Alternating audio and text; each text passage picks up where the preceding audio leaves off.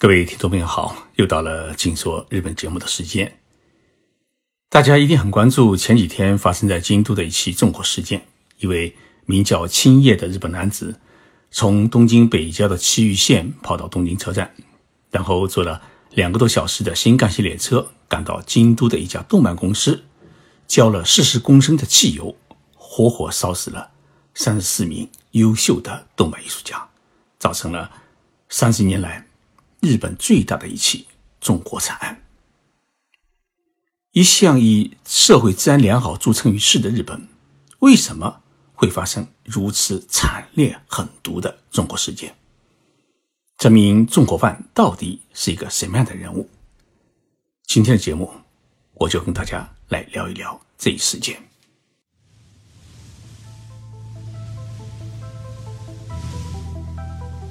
任你波涛汹涌。我自静静到来。静说日本，冷静才能说出真相。我是徐宁波，在东京给各位讲述日本故事。七月十八号，也就是上星期四上午的十点半，位于京都市的一栋动漫公司的三层办公楼啊，突然起火，大火瞬间烧到了二楼，并弥漫到三楼。当时啊。在这栋办公楼里面上班的人总共有六十七名员工，另外呢还有六名访客。突然大火啊，令所有人根本就反应不过来，大火瞬间就吞噬了这些埋头于绘画创作的人们。是什么样的火力有如此爆发力，会烧毁整个大楼？居然是汽油。目击者说啊。在起火前，一名中年男子从附近的加油站呢买了两桶汽油，每一桶呢是二十公升。加油站距离动漫公司不远，这位男子用小推车推着两桶汽油来到了动漫公司的办公楼的一楼，在接待处，他高喊着：“你们去死吧！”然后呢，将四十公升的汽油全部泼洒在大楼里面，然后呢点火燃烧。邻居们说啊。突然，轰的一声巨响，整个大楼变成了一片火海。火灾发生以后，京都消防署出动了六十九辆消防车，用了整整六个多小时时间，最终才把大火完全扑灭。在进入现场搜救时，发现，在各个办公室和走廊里面，总共有三十四人遇难，有的已经被烧成了焦炭。这三四名遇难者当中，包含了二十一名女性，另外呢还有三十五人是重轻伤，大多数人呢是死在逃亡三楼楼顶的楼梯上面，仅有六个人是成功脱险。日本警察厅说啊，这是自平成时代以来日本死亡人数最多的一次纵火案。这家遇难的动漫公司叫京都动漫公司，在日本的动漫界里面。大家都喜欢称他为金阿尼。京都动漫公司成立于一九八一年，现在呢有员工是一百六十余人，主要是从事电视与剧场动漫作品的企划与制作，还涉足轻小说，也是日本的一种通俗的娱乐小说的出版和动漫人才的培养。对于日本许多的动漫艺术家来说，金阿尼是一个。不可或缺的存在，因为它能够把艺术家的创作意图和作品最忠实的表现出来，尤其是色彩的运用与线条的勾勒，是日本其他动漫公司无法模仿的特色。因此呢，也催生了一批忠实的追随者，因为动漫迷们从上映的动漫作品当中就能看到金阿里的魅力，并因此对他迷恋不已。迄今为止。这家公司制作的电视动漫片，像《凉宫春日的忧郁》啊，《吹响幽风号》《轻音少女》等作品，以其真实描绘年轻的生活和如实唯美的背景画面，尤其是刻画女性微妙的面容与细腻的手指，是日本的动漫界独一无二的存在，深受海内外动漫迷们的热爱。在全世界的动漫迷当中，到京都。大家是必须会朝拜金阿里，这栋黄色的三层小楼是他们心目当中的圣地之一。遇难的这些员工都是日本动漫界优秀的人才，在日本动漫界，大家啊都知道，金阿里公司的用人规矩是绝对不用刚毕业的学生，只用有经验的匠人。那么犯人是谁？他为何放火烧金阿尼公司？警方提供的信息显示，这名男子啊今年四十一岁，名叫千叶正司，身高是一米八十，没有工作。出生于茨城县，居住在东京北郊的埼玉县埼玉市的一个简易的住宅楼里面。千叶呢，呃，有犯罪的前科。他在二零一二年因为持刀抢劫茨城县的一家二十四小时便利店而遭到逮捕，然后呢，被判刑是三年零六个月。出狱以后啊，他没有固定的工作，曾有精神病史。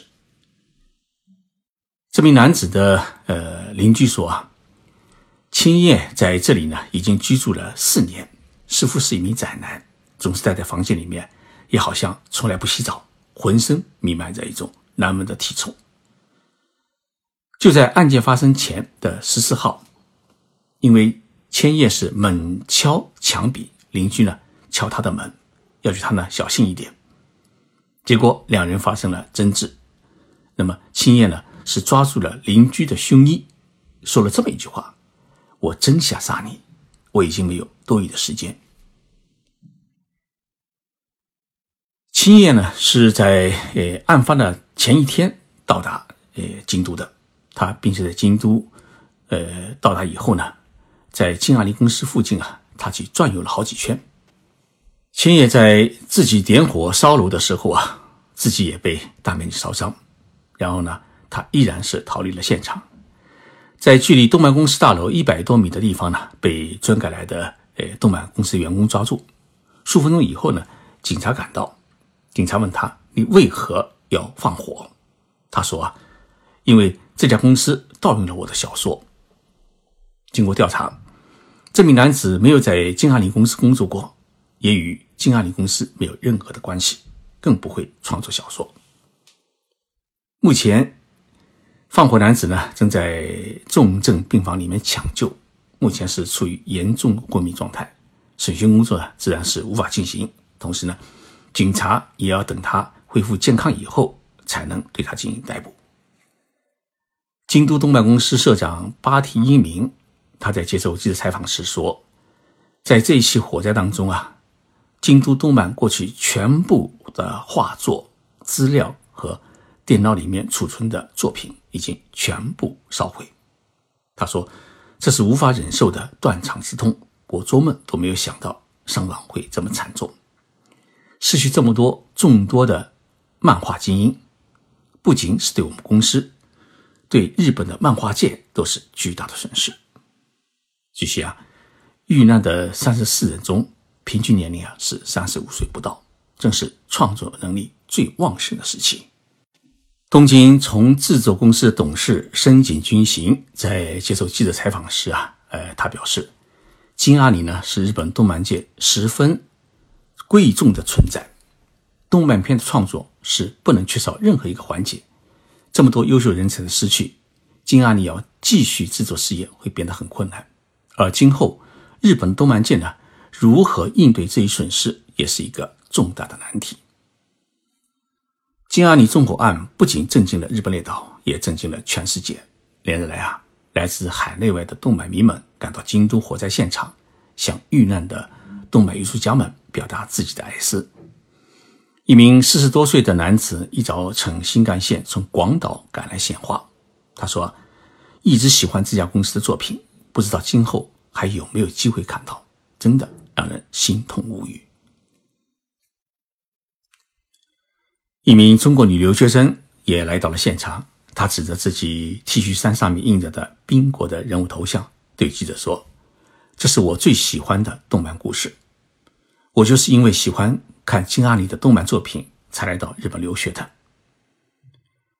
在事故现场，有来自世界各地寄来的信件，许多的信件，呃，写着“金阿尼在加油”。一封来自中国动漫爱好者的信件。呃，他给金阿尼画上了一颗大大的心，同时写了许多鼓励的话。那么，在一张名为《来自中国的祈福》的中日双语的信当中，写满了中国动漫爱好者的祝福。祝福说：“我在空中见到了很多天使，不仅希望大家能早日康复，也希望大家能拿出勇气，一起克服困难。我一直、一直、一直都很喜欢你们动画。要相信，这世界的善意永远会战胜恶意。”在互联网上面啊，喜欢动漫的中国网友也是密切关注事态的发展，并纷纷在网上留言。他们说，培养一个优秀的画师，不知需要耗费多少的时间、精力和费用。京都动漫公司是培养动漫师的圣地，还来不及去看就失火了，太心痛了。不仅在我们中国，美国的动漫界对于这次纵火案也是十分的关注。美国的一家动画的发行电影公司已经发起了募捐，到十九号为止，募集的资金已经超过了十万美元。为什么这么一场大火会造成这么多人的死亡？日本 NHK 电台邀请了消防专家进行了分析。消防专家福藤先生呢，他分析说啊，除了纵火犯的残暴之外，动漫公司办公楼的建筑结构也存在问题。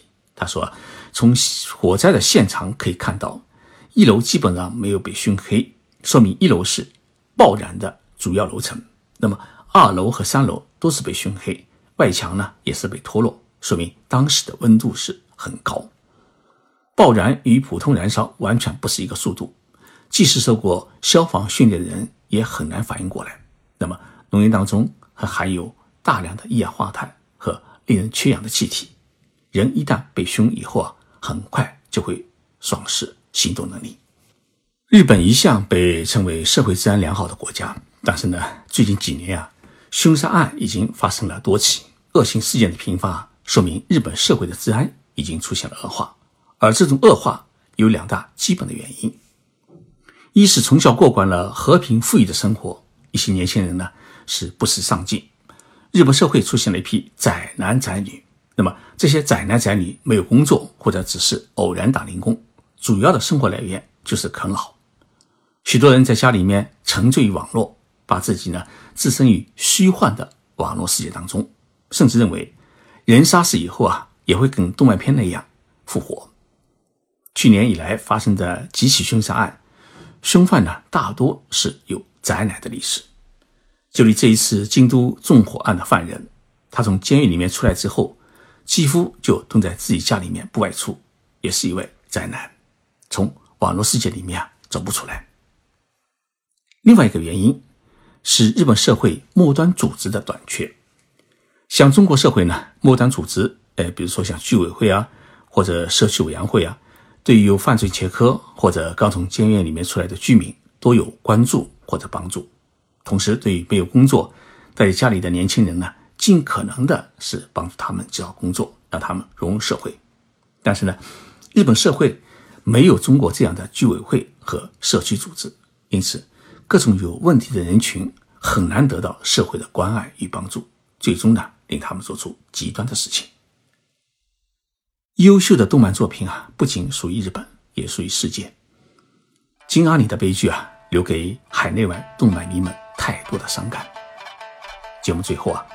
让我们一起为遇难的三十四名日本的动漫艺术家们默哀，愿他们在天国快乐幸福。